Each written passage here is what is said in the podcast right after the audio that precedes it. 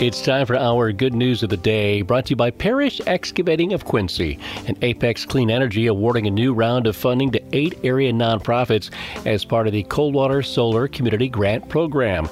The program supports organizations across Branch County working to build safe and healthy communities, foster economic development, support environmental sustainability, and promote education.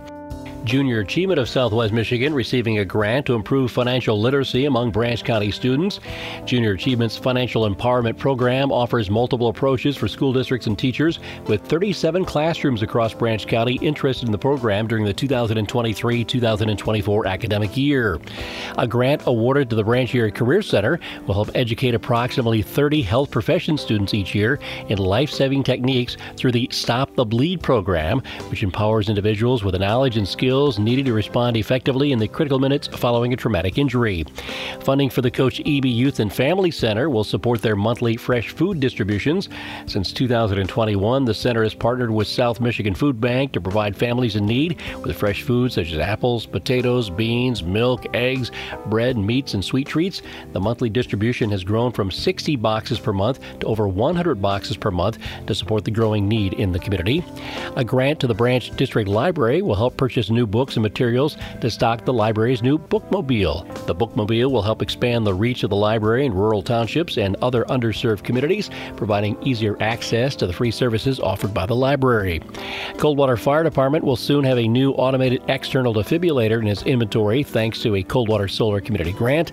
The department responded to 693 medical emergencies in 2022, of which 24 were in cardiac arrest.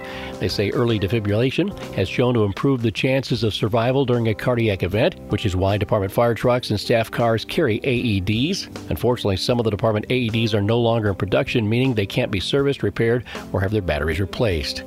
The Branch Area Rescue Coalition, BARC, is receiving a grant to help restock their pet food pantry, helping low income Branch County residents keep their pets in their homes and avoid pet abandonment. A grant to the Coldwater Community Center will help outfit new volunteer offices that will provide translation services and support for English as a second language residents who need support accessing city and county services. And the Cultivating Community Task Force received a grant to support this year's Cultural Jubilee, a one day family friendly event to be held May 18th on South Hanchett Street and Tibbetts Plaza in downtown. The event will celebrate the Coldwater region's cultural diversity through art, food, entertainment, exhibits, and presentations.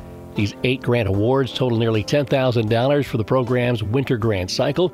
Since its launch in 2021, the program has provided more than $35,000 in funding to 18 different community organizations. That's our good news of the day, brought to you by Parrish Excavating of Quincy. Thankful to have the opportunity to bring you the good news on AM 1590 and FM 95.5 WTVB.